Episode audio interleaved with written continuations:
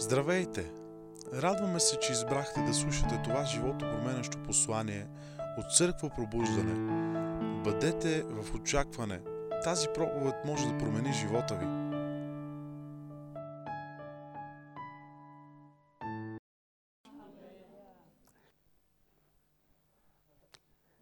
Смъртта, греха и гроба. Смъртта, греха и гроба. Искам да ви говоря за това как всъщност ние получихме в Христос нашата победа над смъртта, греха и гроба. Човечеството има три главни врагове, срещу които всеки човек се изправя всеки ден. Всеки един от нас е свидетелство. И това са тези трима смъртта, греха и гроба. И по-специално врага, който хваща всички и убива всички в крайна сметка и побеждава всеки, без значение какъв е неговия статут, без значение какви постижения има в живота, без значение какво е направил, е смъртта. Не знам дали има тук някой тая сутрин в тази църква. Без значение дали имаш 100 хиляди или минус 59 стотинки в банковата ти сметка, ти ще умреш. Без значение дали си с руса коса и сини очи или нямаш никаква коса, просто си кабрил, а, без значение в каква ситуация си, ти ще умреш. Важно е да се подготвиш за тази мисъл, че ти ще умреш. И да умреш по такъв начин, че, че, че аз обичам да казвам да умреш празен. Защото а, смъртта хваща всички, а пък гробищата са едно от най-богатите места на света. Двама човека си говорили, един е казал на другия, кое е най-богатото място на света? Той му казал, ми сигурно Златния резерв на Америка или може би Уолл Стрит или, или различни неща изредил. И тогава човека му казва, ти какво мислиш? той му казва, най-богатото място са гробищата. Защото в човешките гробища има погребани мечти за милиарди. Има ненарисувани картини, които биха вкарали Пикасо в задния си джоб. Има не установени компании, незапочнати църкви, незапочнати служения. Гробищата са едно от най-богатите места, защото там са погребани потенциалите на хората, които никога не са се проявили. Всички сме обречени да стигнем до там. Аз обичам се разхождам в гробищата. Не го казва това луд. Не в България. Когато съм в чужбина, Обикновено зад а, по а, историческите църкви, лутерански и такива църкви, има гробища, обаче там е толкова красиво, толкова спокойно. И, то е като парк, разбирате ли?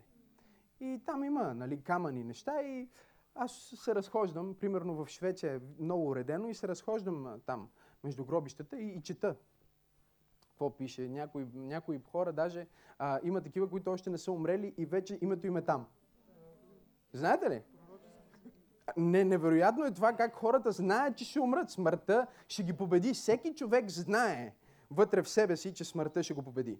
И затова основният страх, който имат хората днес, който винаги са имали и който винаги ще имат, е страха от смъртта. Всъщност, ако трябва да го дефинирам правилно, всеки страх, който днес, всяка фобия, която днес съществува на света, в корена си е страх от смърт. Някой казва страх му от височина. Не, те, не те е страх от височина. Страх те, че ще паднеш от високо и ще умреш. Някой казва страх му от зми. Не, не те е страх от зми. Страх те, е, че може да те охапе и да умреш. Някой казва страх ме е да остана сам. Не, не те е страх от, да останеш сам. Страх те е, защото ще останеш сам и можеш да умреш.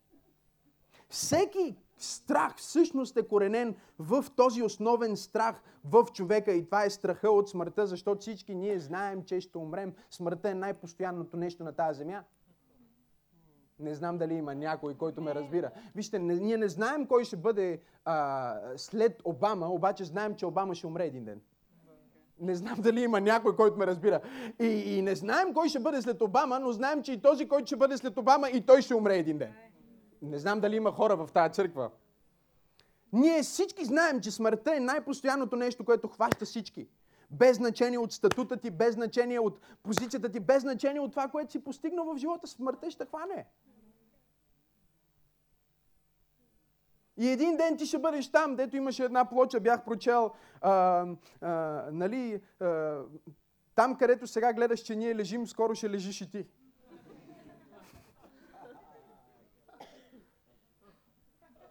Да, там където виждаш, сега ние сме тук, ма скоро и ти идваш при нас.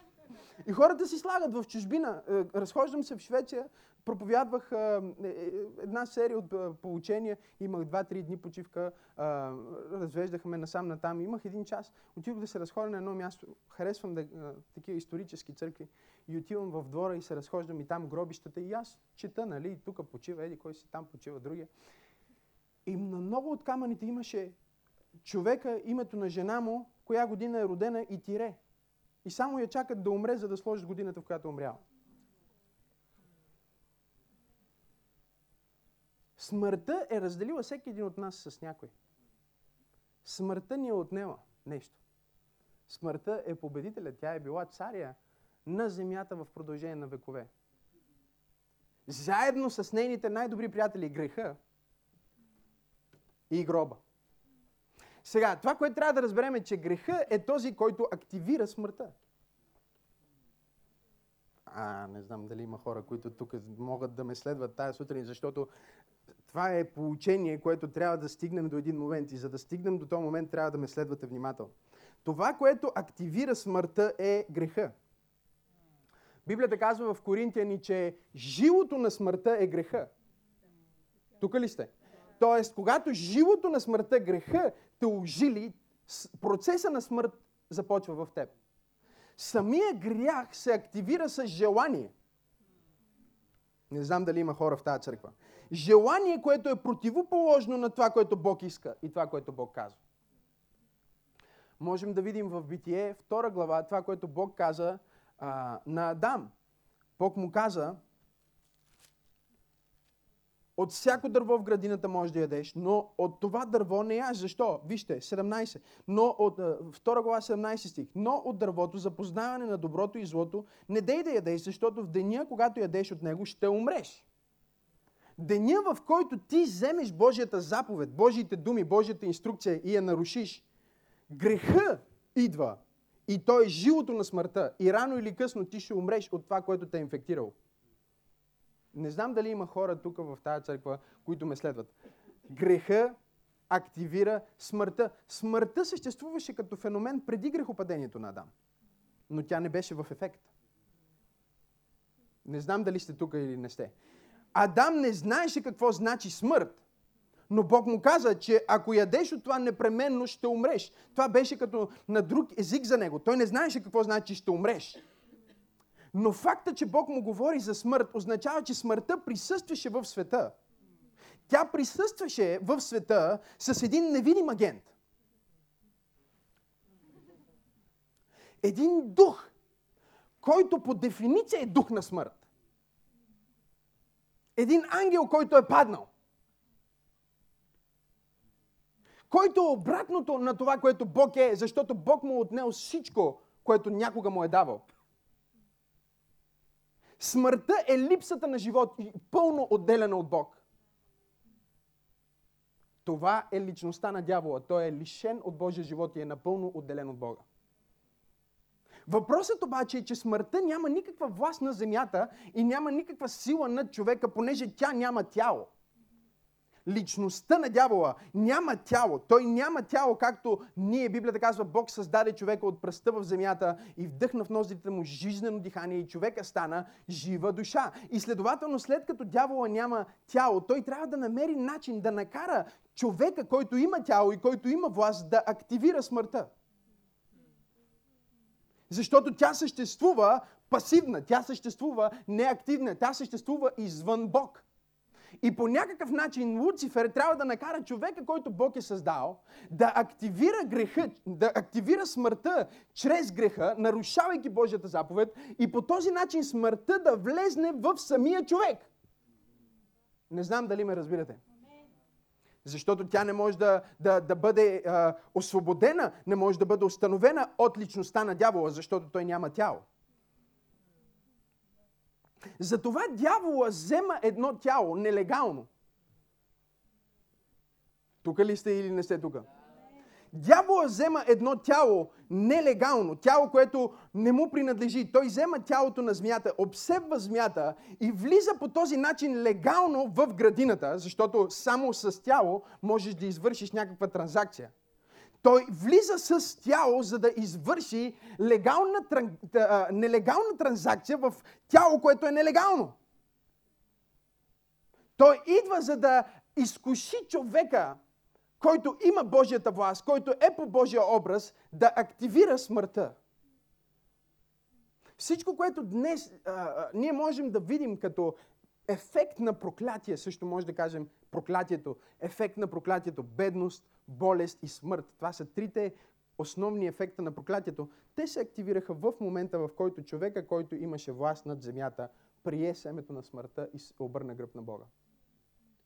И оттам нататък Божието Слово ни казва, че чрез един човек смъртта влезна във всичките човеци. Защо? Защото всички се грешиха.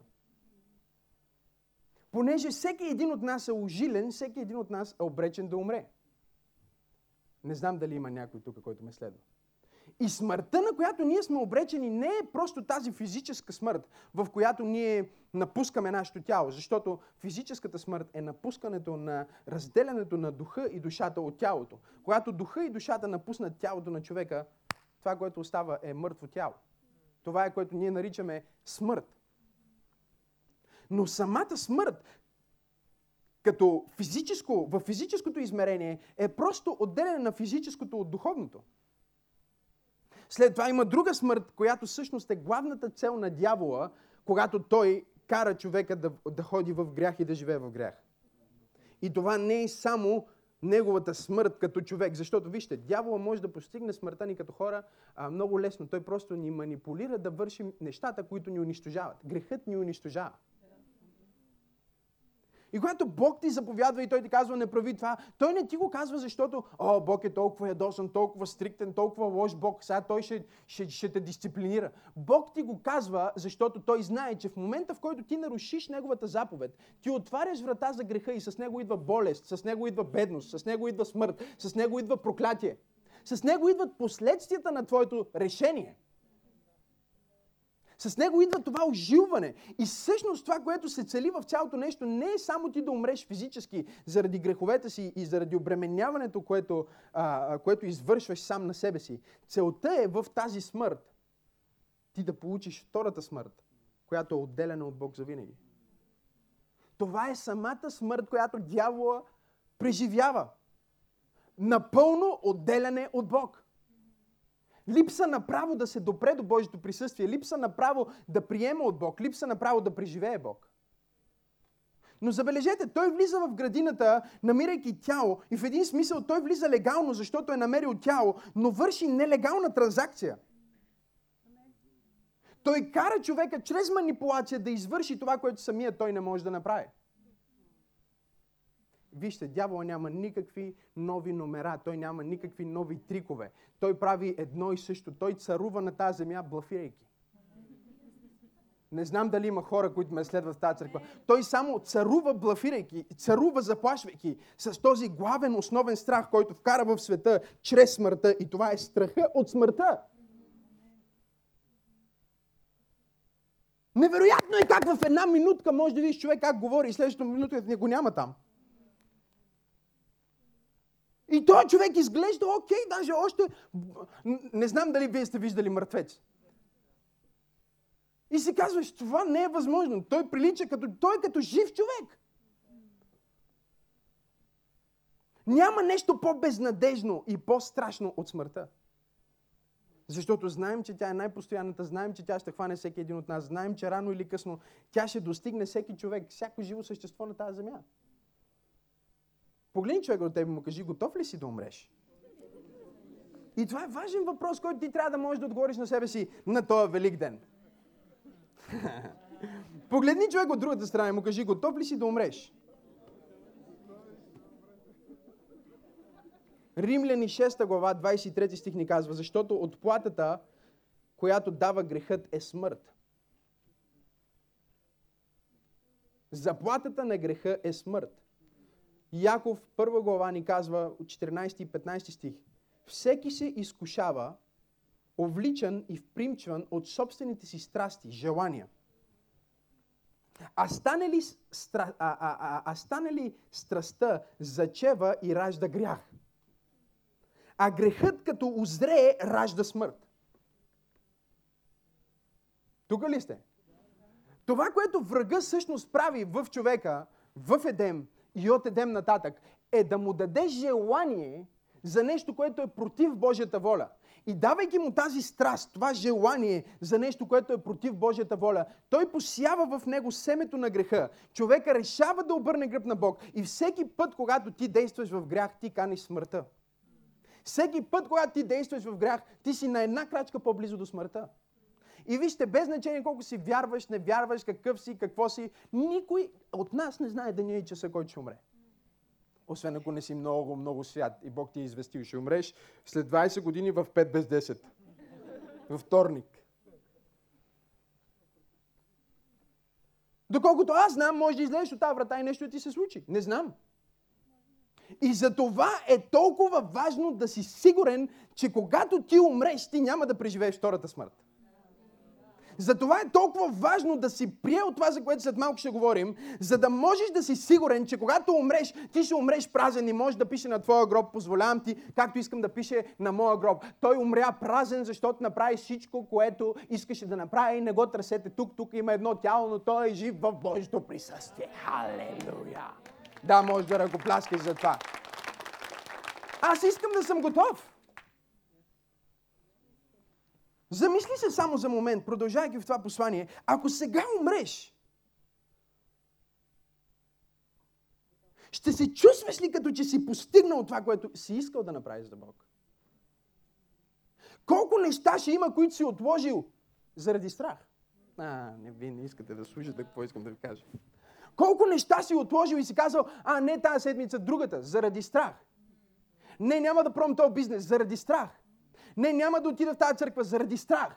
Не, няма да стана приятел с този човек заради страх. Колко възможности и колко потенциал си заробил вътре в себе си и заради страха от смъртта. Аз съм тук да ви говоря за гроба, за греха и за смъртта, но съм тук също за да ви кажа, че има някой, който победи гроба, победи смъртта и победи... А, не, не, не, вие не искате да ме...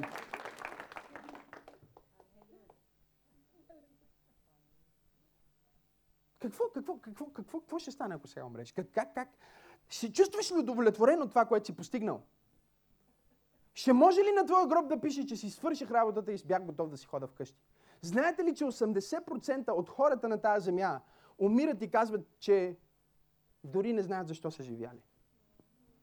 Знаете ли, че само 20% от хората на тази земя, 20% от хората в тази зала, вярвам след тази проповед да са 80%, и да обърнем статистиките. Но знаете ли, че само 20% от хората на Земята умират, мислейки си, аз свърших това, което трябваше да направя и съм готов да, да, да, да продължа, готов съм да отида при Бог, готов съм да чувствам се удовлетворен, направих това, което си мечтаех.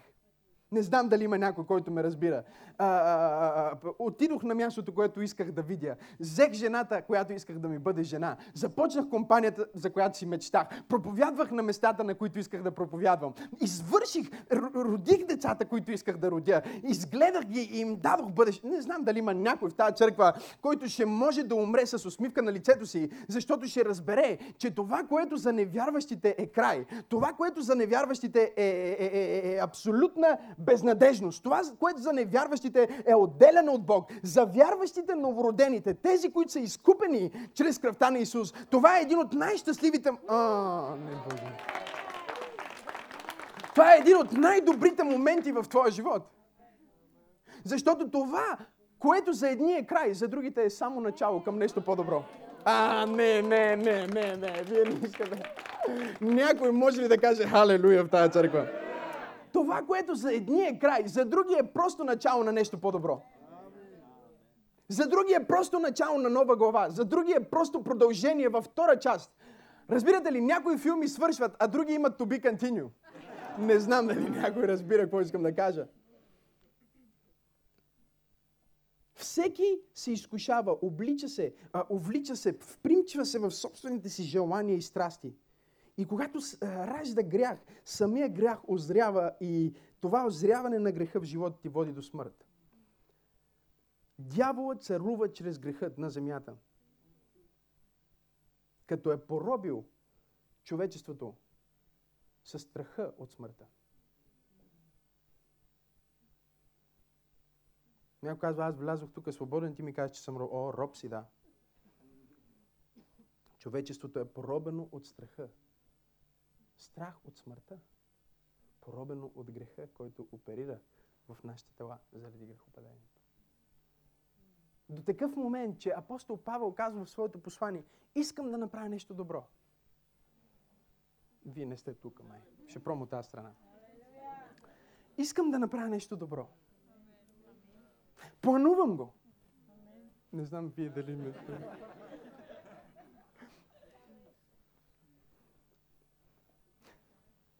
Правя план. Правя си точки, записки. Подготвям се. Обаче, злото, което е в мен, ме изпреварва. Така че правя не това, което искам да правя, а това, което закона в моето тяло ме поробва да правя.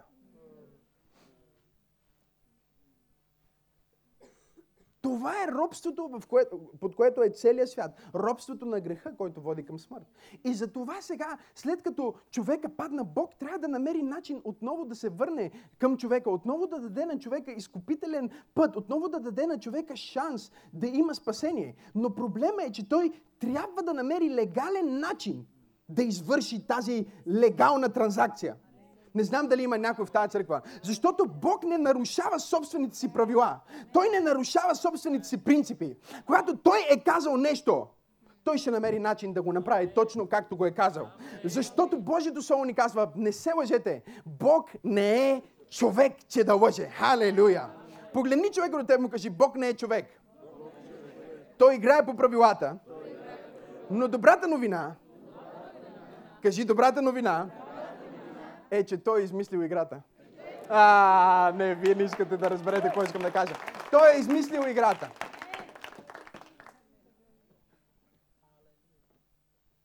Греха оперира чрез страх.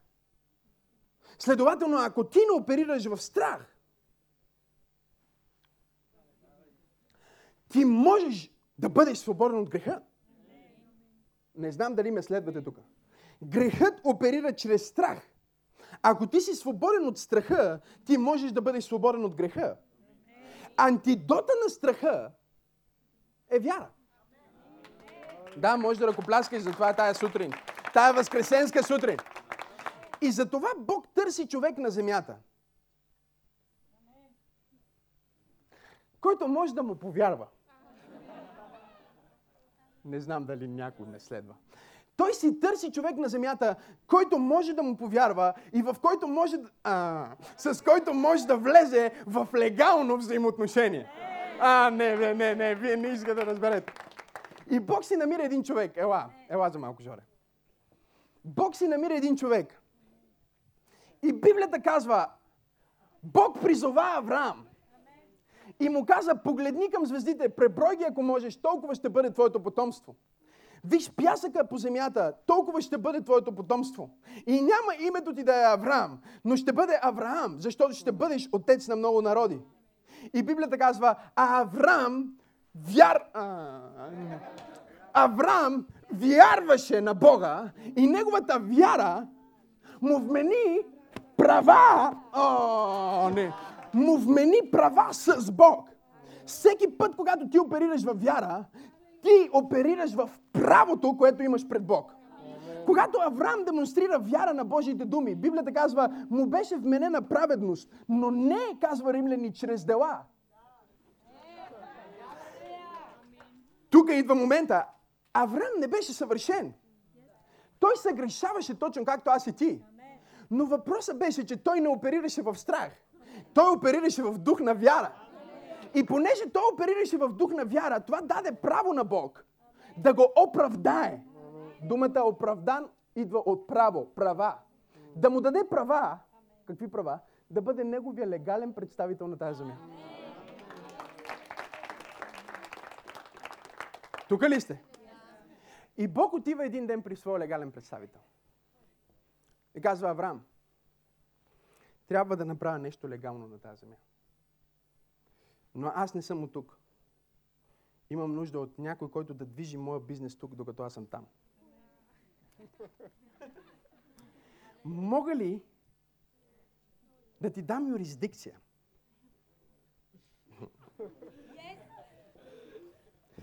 Мога ли да ти дам юрисдикция? Да представляваш мен на земята. И да подпишем договор. Някой казва завет. Да влезем в завет. Какво значи завет? Нека обясня какво е завет. Завет означава следното. Всичко мое е твое. И всичко твое е мое. Аз имам право да действам за теб. И ти имаш право да действаш за мен. И още едно нещо в Божествения завет. Не знам дали има хора в тази. Още едно важно нещо в Божествения завет е следното. Ако ти си готов да направиш една крачка за мен, аз трябва да съм готов да направя втората за теб. Затова Исус каза, ако те ви викнат на една, вие направете две. Затова каза, ако те поискат една риза, вие им дайте две. С други думи, това, което Исус ни учи това, което завета представлява, е готовност на едната партия да направи втората крачка за другата партия. Ако Жоро е готов, просто е готов да свали своя часовник и да ми, го, да ми го подари, тогава аз трябва да съм готов да отида и да му купя два пъти по-скъп. В котия. Да го пакетирам и да му го дам. Не знам дали някой ме разбира. Защото това е завет. Той има легално право да очаква от мен да довърша това, което той започва. Амин. Амин. Това е дълбоко, ще стигнете до там. 15 глава на Битие. Бог отива при своя партньор и казва, виж, ти имаш само един син. Единороден син. Имаш само един син на обещание. Може ли да ми дадеш твоя син? В жертва. Не знам дали сте тук. И Авраам казва, да, аз ще ти дам моя син в жертва. И Бог му казва, виж, трябва да отидеш на тридневен път. Запишете си, тридневен път. Да вземеш твоя син. Да го качиш на един хълм, който аз ще ти покажа. И да убиеш твоя син, който е твоя син по обещание, единствения, единородният ти син. И Авраам вярваше на Бога. Не знам дали има някой в тази църква. Кажи, не знам как всичко ще стане. Но вярвам. А, не разбирам всичко, което става в живота ми сега. Но вярвам. Имам малко притеснение. И със сигурност от време на време правя грях. Но не дей да мислиш, че това, че падам в грях, означава, че съм спрял да вярвам. Защото, о, да, може да ръкопляскаш за това. Защото когато Божия син се върне на тази земя, Библията казва, той ще потърси да види дали ще остане вяра на тази земя. И Библията казва, Авраам повярва на Бога. Бог му го вмени за правда и Бог му казва, сега вземи твоя син, твой единороден син и го пожертвай на един хълм, който аз ще ти покажа. И Божието Слово казва, в продължение на три дни Авраам вървя заедно с неговия помощник Елиазар. Ще стигнем до там. Елиазар. Помнете. Елиазар. И когато стигнаха на хълма, Елиазар, помощниците, Авраам и неговия син. Библията казва, Авраам взе дървата, които беше приготвил за жетвата и ги завърза на гърба на Исак. И когато ги върза на гърба на Исак, Библията казва, те започнаха да се качват сами по хълма. И когато те се качваха, те казаха на помощниците да останат долу, защото те трябваше да отидат сами. И те отидоха заедно сами на хълма. И когато отиваха, сина на обещание погледна баща си и каза, татко, дърветата са на моя гръб.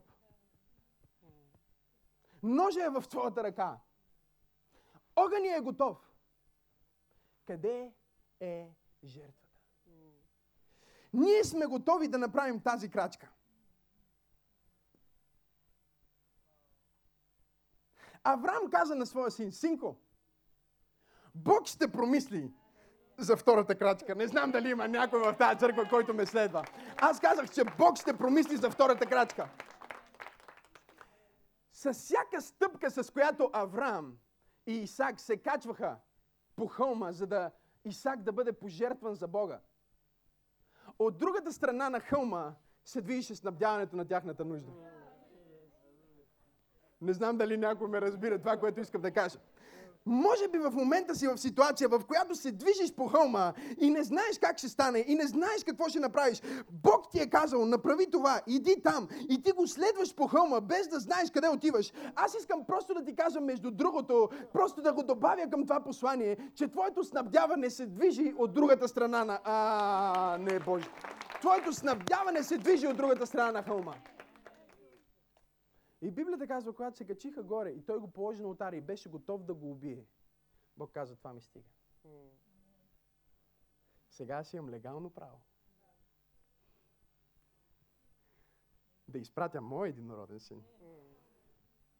Легално. На земята. За да направи това, което ти не можа да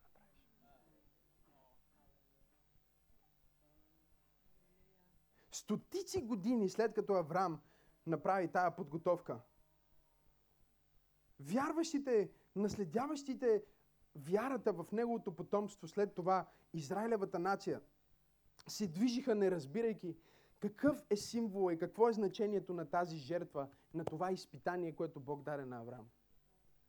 Докато един ден не се появи един пророк на име Исаия. И той той пророкува в 25 глава, ако погледнете Исаия 25 глава, 7-8 стих. Той пророкува за този хълм, на който Авраам беше готов да жертва своя син. Може да седиш. Той пророкува за този хълм. И каза в 7 стих на 25 глава Исаия. И на тази планина ще отнема покривалото, което е над всички народи. Не знам дали сте тук. Завивката, която е над всички племена, вечно съществуващият Господ Бог ще погълне смъртта за винаги и ще изтрие сълзите от всяко лице, ще заличи срама от своя народ по цялата земя, защото така казва Господ. Бог започва да разкрива чрез своите пророци, че този хълм, на който Авраам беше готов да пожертва своя син, ще се превърне в хълм, в който Бог ще погълне смъртта. В който смъртта ще бъде победена. В който смъртта и всичките нейни главни приятели, гроба и греха, ще бъдат тотално завинаги, веднъж завинаги победени. Вярващите хора, които са очаквали Месия и са имали вяра, са били свободни от страха. Поради тяхната свобода от страха, Бог им е вменявал правда, дори и в завет, в който те самите не са били правилни. Затова, макар и, и, и, и, и затворени в гроба, те биват отделени на едно специално място. Авраам не може да бъде в Хадес. Хадес е, е Шеол, Хадес е, е, е Ада, гроба това е гробницата, това е втората гробница. Те не могат да бъдат на същото място като тези, които имали, имат страх от смъртта. Защо? Защото те не са оперили в този страх.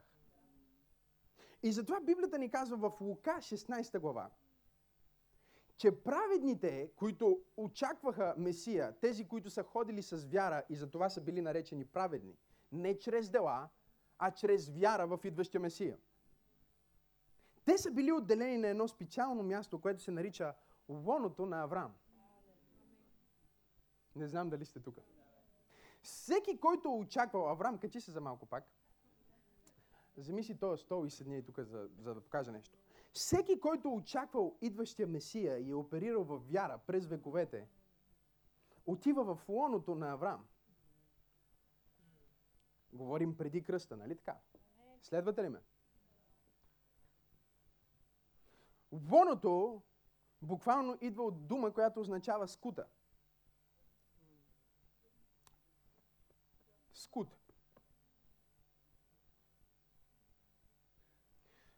Венче ела.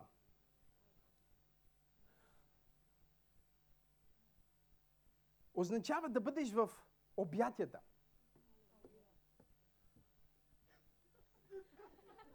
Чакай малко, чакай малко.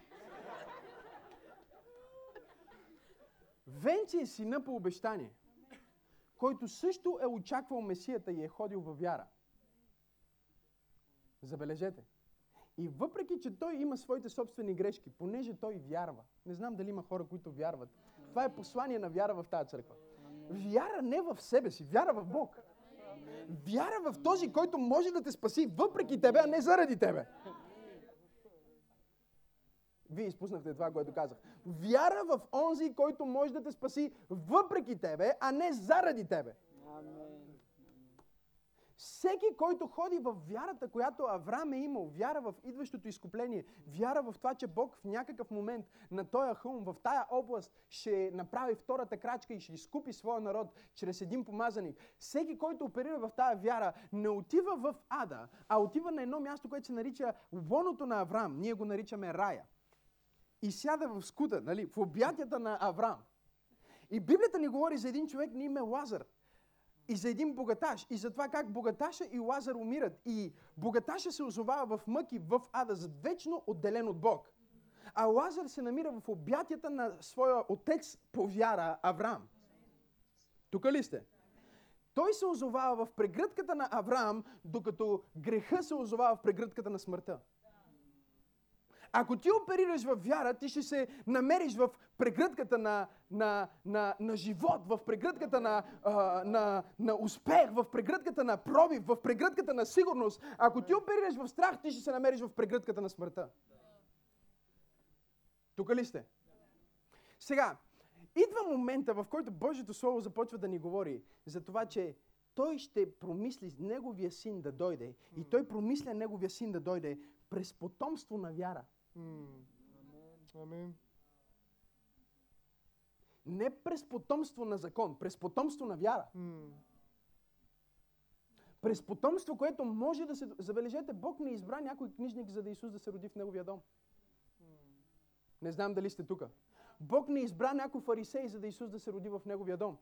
Бог не избра някой много умен, много разбиращ, много начетен библейски изследовател и законник и законоучител, за да чрез него да се роди спасението. Бог намери една тинейджърка, която има вяра. Не знам дали има някой тук в тая църква. Ако Мария се квалифицира да роди Христос, аз вярвам, че ти се квалифицираш да родиш Христос в твоето поколение и в твоето време. Да, може да ръкопляскай за това. Нямаш нужда от нещо повече, освен да вярваш. Може да седнете. Сигурно те заболя вече крака в раме. Представи си всички хора на вяра върху тебе. В твоя скут. Аз вярвам, че това е образ на това, което Словото ни говори. Добре, говорим преди кръста. Преди кръста смъртта царува чрез греха. Греха чрез желание, което противостои на Божието Слово. По този начин дявола се превръща в владетеля на света, управлявайки хората в грях, манипулирайки ги чрез страха от смъртта. Докато не идва един човек, който няма страх от смъртта, защото е готов да жертва собствения си син за Бог. Аз вярвам, че Бог търси хора днес, които са готови да направят нещо нелогично за Бог които са готови да се доверят на Бог в лицето на предизвикателствата, които са готови да повярват на Бог, дори когато е трудно, дори когато е невъзможно. Лесно е да хвалиш Бог и да издигаш Неговото име, когато всичко върви наред, когато не те боли нищо, заплатата ти е дошла точно на време, даже си получил повишение, църквата е хубава, има нова украса, пастор Максим проповядва, Митко прави специални изпълнения. Лесно е да хвалиш Бог в такава ситуация. Но аз търся хора в тази църква, които са готови да хвалят Бог, когато заплатата не е дошла, когато са били уволнени, когато не, нещо не е наред с църквата, когато са влязли и не са били поздравени. Някой, който е готов да хвали Бог, въпреки обстоятелствата и да вярва, че Бог ще се погрижи за него. Бог търси вярващи хора. Смъртта, гроба и греха бяха победени, бяха изиграни, бяха а, надвити не само чрез жертвата на Христос, но чрез жертвата и вярата на всички вярващи хора преди Него, защото те подготвиха пътя за Месия. Дявола беше победен чрез Йоанн Кръстител, който подготви пътя. Той беше победен чрез Аврам, който повярва в пътя. Той беше победен чрез Моисей, който изведе Божия народ от робство. Той беше победен чрез Самуил, който пророкува за идващия Месия. Всеки човек на вяра има дял в тази победа над смъртта. Халелуя! И понеже те имаха дял, в Евреи 11 глава ни се казва, че те имаха дял, понеже вярваха, се свидетелства добре за тях. И затова Бог не ги осъди заедно с грешните, но отдели място на правда за тях. Отдели лоно за тях, отдели рай за тях. Въпреки, че и те грешаха, както хората в света, те бяха неговите хора, неговите партньори, които вярваха в него. И преди кръста, това беше историята, но слава на Бога за кръста. Казах слава на Бога за кръста. Аз казах слава на Бога за кръста. Римляни 6 глава, може да отворите заедно с мен. Римляни 6 глава.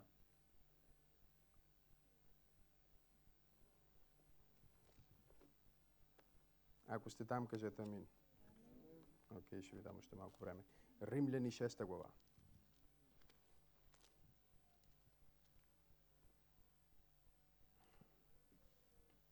Там ли сте? Трети стих. Или не знаете, че всички ние се кръстихме в името на Исус Христос? Кръстихме се чрез Неговата смърт. Ние се погребахме с Него чрез кръщение в Неговата смърт. И както Христос възкръсна от мъртвите, чрез животворящата сила на Отец, тъй и ние да заживеем за нов живот. Нека ви обясня какво става на кръста, защото тук ни се обяснява, че на кръста, когато Исус умря на кръста, нямам време да вляза в Неговото зачатие и, и, и детайлите на Неговия живот. Директно ще отидем до кръста. Словото ни открива, че когато Исус умря на кръста, ти умря с Него. Много е важно да разбираме това нещо. Как може един невиден човек да умре обаче? Вижте. Греха активира смъртта. Смъртта активира гроба. Гробът те затваря за винаги. Проблемът е такъв. Ако нямаш грях, смъртта не може легално да те вкара в гроба. И гроба не може да те задържи за винаги.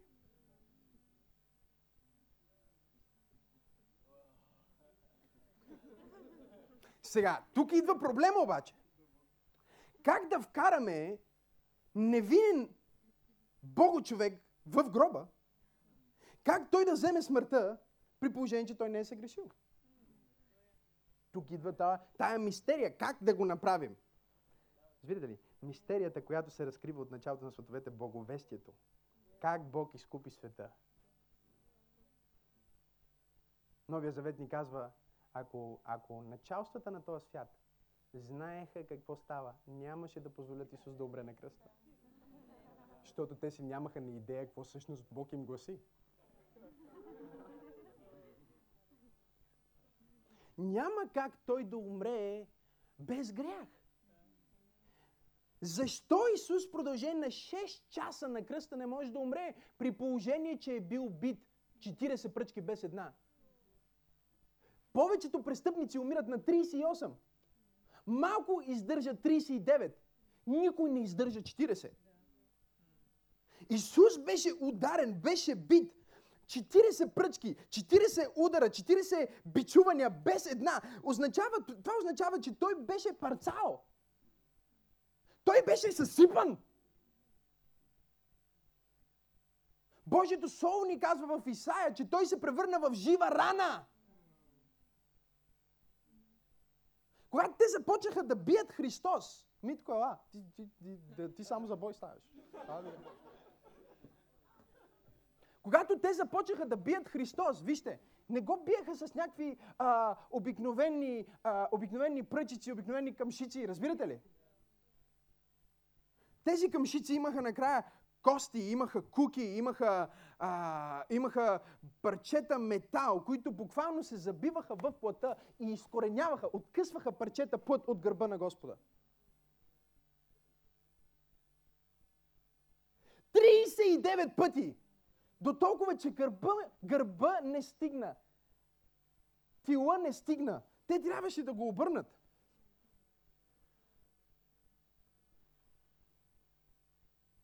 Докато органите на Господа се виждаха.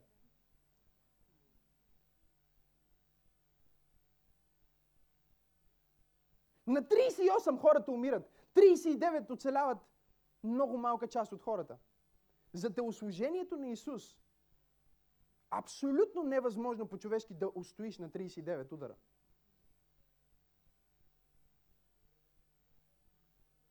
Но въпросът е, че в него няма грях. И смъртта не може да убие някой върху който няма власт. Не знам вие дали ме следвате. Сега, има някои хора, които чрез своята вяра, дори преди Христос, ходиха в такова ниво на освещение, че смъртта нямаше власт на тях. Библията ни казва, едно ходеше с Бог. Не знам дали има човек в тази църква, който ме разбира. Едно ходеше с Бог и не се видя, защото Бог го взе. Бог каза, този никога няма да умре, ако не го вземе от земята. Той има, оперира в такава вяра, че аз просто трябва да си го прибера при себе си. Не знам дали някой ме следва в тази църква. Библията казва, че, че, че, че, а, а, че Моисей беше на планината и видя обещаната земя и Бог го посети и кажа, айде сега умри. Вие чели ли сте този пасаж в числа? В който Бог посети Моисей и му каза, сега умри. Той знаеше, че Моисей няма да умре, ако той не му каже умри. Просто един вид Бог отива и му казва, чекаут, чекаут, време е за чекаут. Имаше толкова святост, толкова сила и толкова вяра в този човек, че властта на смъртта не можеше да го сграбчи. Не защото беше безгрешен, защото всеки човек оперира в грях. И ние знаем това за Моисей. Но защото оперираше в изключително ниво на вяра и освещение. По същия начин Илия беше взет. По същия начин след смъртта, вижте, а, ние не знаем, Елисей, Елисей умря и вижте какво става след неговата смърт все още имаше живот в костите му. До такава степен, че когато хвърлиха мъртъв войник върху него, той възкръсна от мъртвите.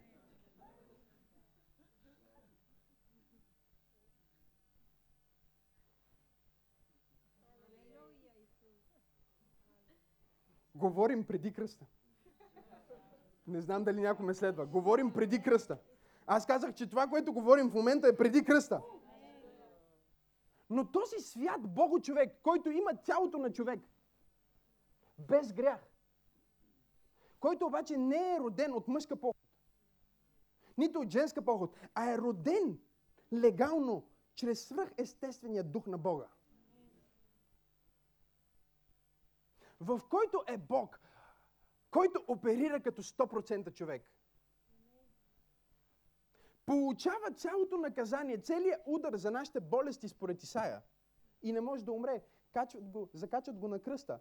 Като не броим в това бичуване, ние не, не, не броим а, боя отделно, който Исус понесе и подигравката от войниците. Още преди да бъде съден, когато откъснаха брадата му.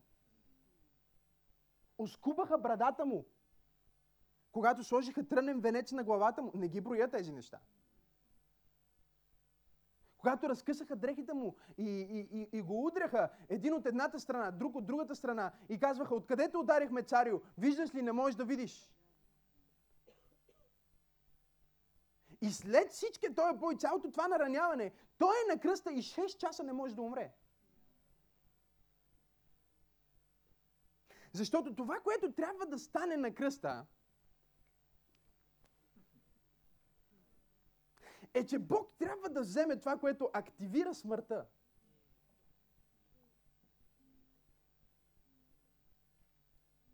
за да може да го вкара легално в ада, защото той няма как да отиде в ада и няма как дори да умре без грях. И затова Бог собственоръчно, неговия отец, точно както Авраам трябваше собственоръчно да убие своя син. Така Бог собственоръчно взема греха на всички минали преди Исус, всички във времето на Исус и всички, които ще дойдат... А, не знам дали има някой, който ме разбира. Трябва да разберете нещо тук. Бог взима греха от първия Адам до втория Адам, Исус Христос. И от втория Адам до последния човек, който ще се роди преди връщането на Исус Христос. Той взема целия грях на целия свят и го поставя в неговото човешко тяло. Не знам дали някой ме следва тази църква. Той взема твоя, моя, нашия, бъдеще, минало, всеки грях, който може да има. Причината за смъртта е? Смъртта се активира, когато има? Той е без грях. Затова Бог събира целият грях на света и го поставя върху него. По този начин Исус може легално да умре. Но дори тогава, забележете какво, какво каза. Той каза на Пилат, никой не ми взема живота, аз го давам, за да го взема обратно. А, не, не, вие не разбирате какво искам да кажа. Вие не разбирате. И вижте, проблема на, на дявола е много е тъп. Това е проблема на дявола, че той стои и вижда три години и се чуди. През цялото време дявола се чуди дали това наистина е Бог или е човек. През цялото време. Демоните казват, ти ли си Божия син? Кажи, ако си Божия син. Той им казва, млъкни, отихни. Пилат го пита, какво ще правиш? Цар ли си? И той казва, аз съм царя на друго царство. Той каза, не знаеш, че имам власт да взема живота ти или да го запазя. Каза, никой не ми взема живота, аз си го давам. Ще го взема пак. И демоните, дявола слуша и не може да разбере. Защо? Защото дявола не може да направи разлика между човек, който оперира в свръхестествена вяра и Бого човекът Исус Христос. Не знам дали някой хваща това само на първия ред казват, вау, вау, може би стига и назад. Той не може да разбере това дали е праведен свят човек. Или наистина е Бого човек. И ако е Бого човек, как става Бого човек? Но със сигурност това, което знае, е, че трябва да го убие.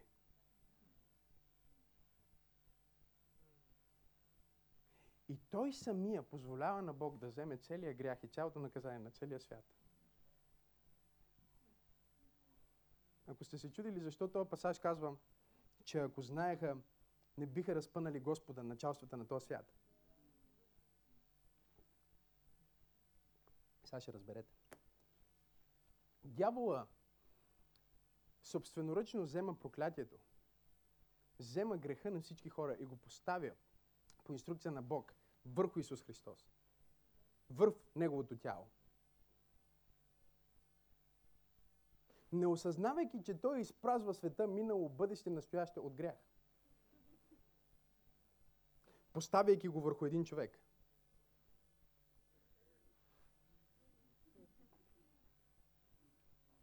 Трябва да следвате тук внимателно. Целият грях се поставя върху Исус Христос. В Неговото тяло. И тогава той след 6 часа казва, Отче, свърши се, в Твоите ръце предавам. Предавам. В момента, в който Исус умира, Неговото тяло остава тук на земята, пълно с греха на човека. Вкарва се в гроба, откъдето не може да излезе. А той отива в ада, за да бъде съден. По пътя към ада Авраам го вижда казва, е, това е малко интерпретиране, нали? Е, окей сте да получите малко по-широка перспектива за това. И му казва, чакай бе, какво правиш тук? На къде си тръгнал? Ти си онзи, с който сключих завет. Не, не, вие не ме следвате. Знаете ли, че 90% от старовременните светии имаха лична среща с Исус Христос? Теофени се нарича. Образа на Христос в Стария Завет, проявлението, въплъщението на Христос в Стария Завет, когато беше Писедах и Месахия в Денаго в пеща, когато подписа завет с, с, с, с Авраам, когато се яви на Исус Навин. Те знаеха как изглежда. Затова в Евреи се казва, че Моисей изчете укора за помазаника. Той знаеше кой е помазаника. И в момента, в който Авраам го вижда и казва, чакай малко, ние с тебе подписахме завет, че всичко, което аз съм готов да направя, ти си готов да направиш втората крачка. Къде си тръгнал? Дявола си мисли, че е хванал Исус, че е победил, че битката е свършена и човечеството няма втори шанс. Но проблема идва тук. Той е съвършен. Той взема не своя грях, а греха на цялото човечество и го вкарва обратно в ада. Не знам дали някой ме разбира. Той взема това, което убива човечеството и го вкарва там, където човечеството трябва да отиде. Той детонира ядрото на дявола със собствената му сила. Не знам дали някой ме разбира какво искам да кажа. Той взема целият грях и цялото проклятие, което е натоварено върху него, взема го в ада, но понеже той е свят и праведен дух, той не може да бъде спрян. Халелуя! Той не може да бъде задържан. Защо? Защото той няма никакъв негов личен грях. Какво става? Той вкарва греха на цялото човечество в смъртта. И цялото човечество умира с него. Но то не умира за, за Бог, а умира за греха. Не знам дали някой ме разбира какво искам да кажа. Греха, който трябва да убие човека. Бог го вкарва в Исус Христос. Той вкарва греха на Максима Сенов в Исус Христос. Преди 2000 години греха на Максима Сенов, Максима Сенов умира за греха заедно с Христос. Не знам дали някой ме следва в тази църква. И дявола, Исус Христос отива при дявола и взема от него ключовете, Библията казва. Ключовете, които Авраам му даде. Той отива при него и казва, ключовете. Дай ми ключовете. и смазва главата на змията в този момент. Точно както се пророкува в битие, че семето на, на, на, на жената ще смачка главата на змията. Той смачка главата на змията и взема ключовете. И затова се казва в Откровение 1 глава 18 стих. Аз съм алфа и омега. Аз съм началото и края. Аз победих смъртта. В мен са ключовете на гроба и смъртта. Той взема целият грях на човечеството, който го владее. Той взема целият страх на човечеството, страха от смъртта. Заключва го обратно в ада. И го унищожава там веднъж за винаги. Историята не свършва тук, не свършва тук, не свършва тук. С този свят дух, който е съвършен, божествен, човешки дух на Исус Христос, той се обръща обратно в гроба но гроба вече не може да го задържи. Халелуя! Защо? Защото с този свят дух той докосва това тленно тяло, което е понесло целия грях и в миг на око то се преобразява в славно тяло. А, не знам дали има някой, който се вълнува за възкресението на Исус Христос в тази църква.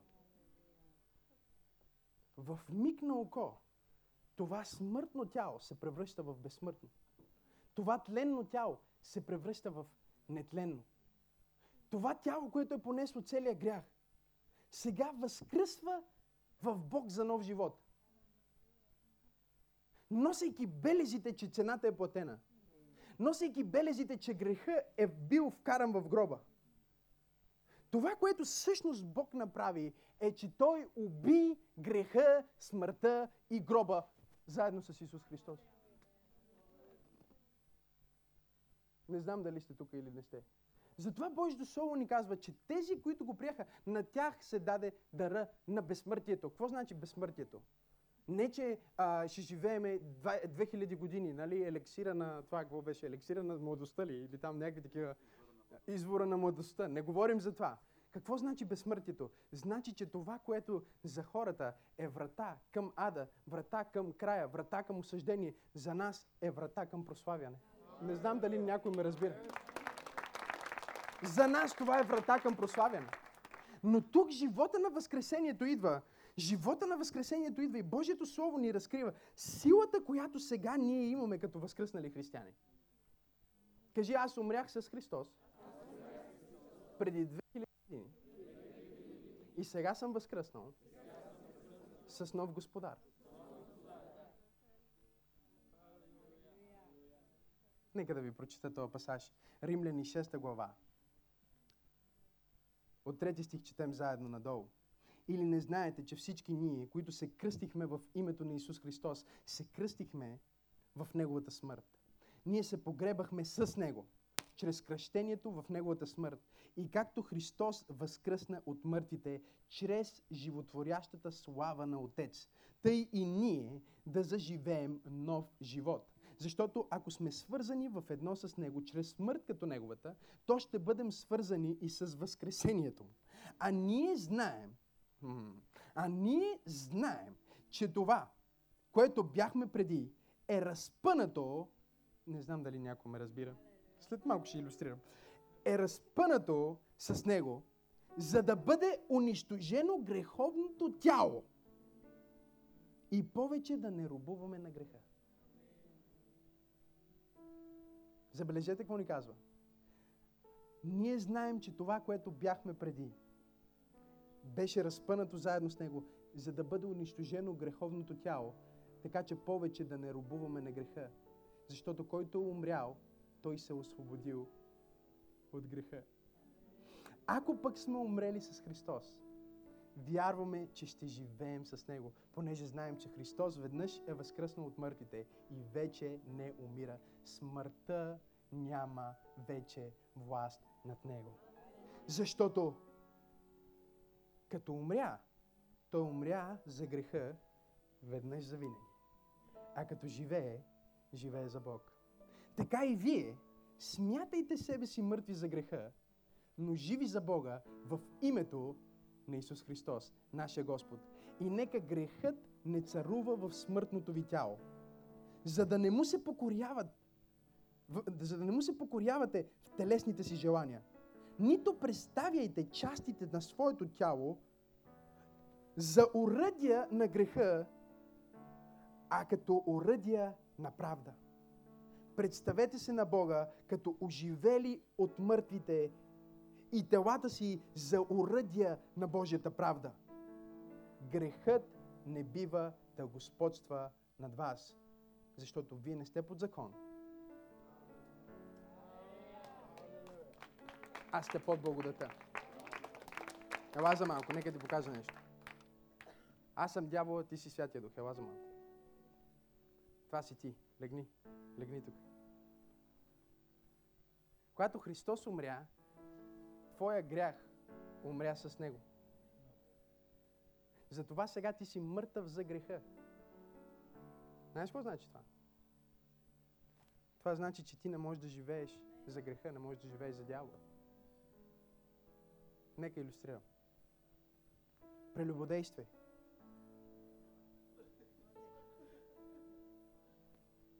Вземи една цигара. Напий се. Набий жена си. Гордост! Гордост!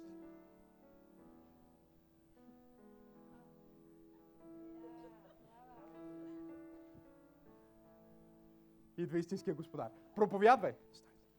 Проповядвай! Изцеляй болните! Възкресяй мъртвите! Върши чудеса и знамения! Проповядвай Божието царство! Бъди силен и смел!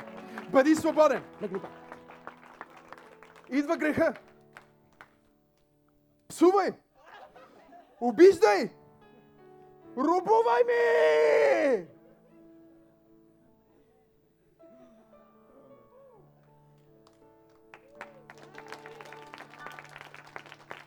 Идва животворящия дух на Бога, идва Святия дух и казва, ставай бързо, трябва да проповядваш. Халелуя! Трябва да изцеляваш болните. Халелуя! Трябва да, да, трябва да пееш за Господа. Халелуя! Трябва да започнеш нов бизнес и да благословиш Божието царство. Когато Христос възкръсна, Той уби греха. Той победи гроба. Той победи смъртта. Той победи страха от смъртта. Но не само това. Ти възкръсна заедно с Него. Мъртъв за греха и жив за Бога. Халелуя! Не знам дали някой ме разбира тук в тази църква. Всеки път, когато дявола дойде за да ти изкуши, той говори на старото ти ти. Той няма какво, той няма нищо в теб. Той няма какво да извади вътре от теб, от твоя новороден дух, така че ти да се грешиш. Не може дори да те съпозни, защото в Христос твоите желания умряха. Твоите грехове умряха. Твоето проклятие умря. Той занесе проклятието, той занесе греха в самия ад, за да бъде осъдено веднъж за винаги. Това е силата на Възкресението. Не само, че самия наш Господ Исус Христос умря, понасяйки целия грях и възкръсна от мъртвите. Силата на Възкресението е, че в деня, в който Исус умря, твоя грях умря. Твоята немощ умря. Всичките ти страхове бяха погребани в гроба. Те не могат да те държат вече, те не могат да те дърпат назад, защото ти си ново творение, ти си ново създание. Това не е всичко. Свършваме, се свършваме. Дявол идва за да те изкуши, но той няма нищо в теб вече. Защото ти имаш нов господар. Ти си се отрекал от твоя стар господар, страха от смъртта. Ти не можеш, виж, ти не можеш вече да бъдеш манипулиран. А, а, а, той не може да бъде манипулиран от дявола, от страха от смъртта, при положение, че неговия господар е победил смъртта. Той не може да бъде манипулиран чрез греха, при положение, че неговия господар е победил греха. Той е минал под вече друг завет. Затова, когато дяволът те гледа днес, теб като новороден християнин, ако ти оперираш в възкресението на Исус, той няма да може да разбере дали Исус в теб или си ти в Него. Не знам дали някой ме следва в тази църква. Говорим за единството ни с Христос в Неговото възкресение. То е толкова реално, че когато ти се молиш за някой болен, нека иллюстрирам. Ти го правиш в името на Исус. Ти го правиш от името на Исус. Ще пробвам тук. Не, нека го обясня. Колко от вас биха се радвали Исус да се появи сега на платформата и да ви проповядва? Ами няма нужда. Не, вие не го разбирате. Вие не го разбрахте. Колко от вас биха се радвали Исус лично да ви положи ръка? Положи ръка на твоя съсед. Служи ръката. Кажи в името на Исус. Не, вие не разбирате какво искам да ви кажа.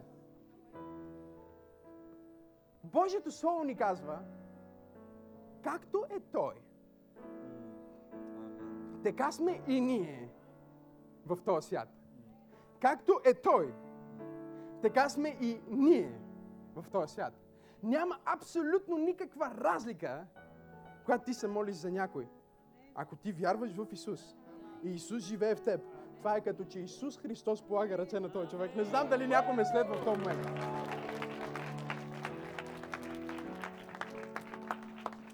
Когато някой ти каже, ще умреш или те заплаша или дойде и ти каже нещо, няма страх в теб. Няма страх в теб.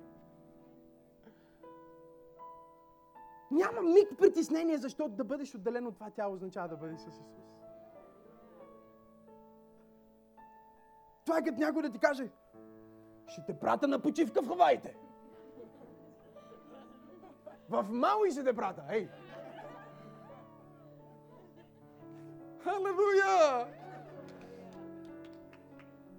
Това е християнството, това е силата на християнството. Затова християнството преобръща света в първите векове след Христос. Защото Римската империя им казва, ще ви убием. Те, алелуя, отиваме да видим Господа.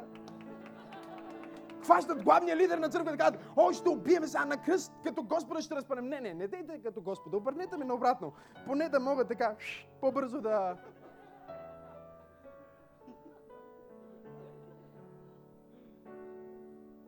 Вижте, нашата жива вяра и живот в Христос днес е потвърден повече от всякога. Защото всяко друго божество, всеки друг религиозен лидер, колкото и успешен, и добър, и елегантен да е бил, има гроб. И този гроб означава, че и той е бил победен от смъртта.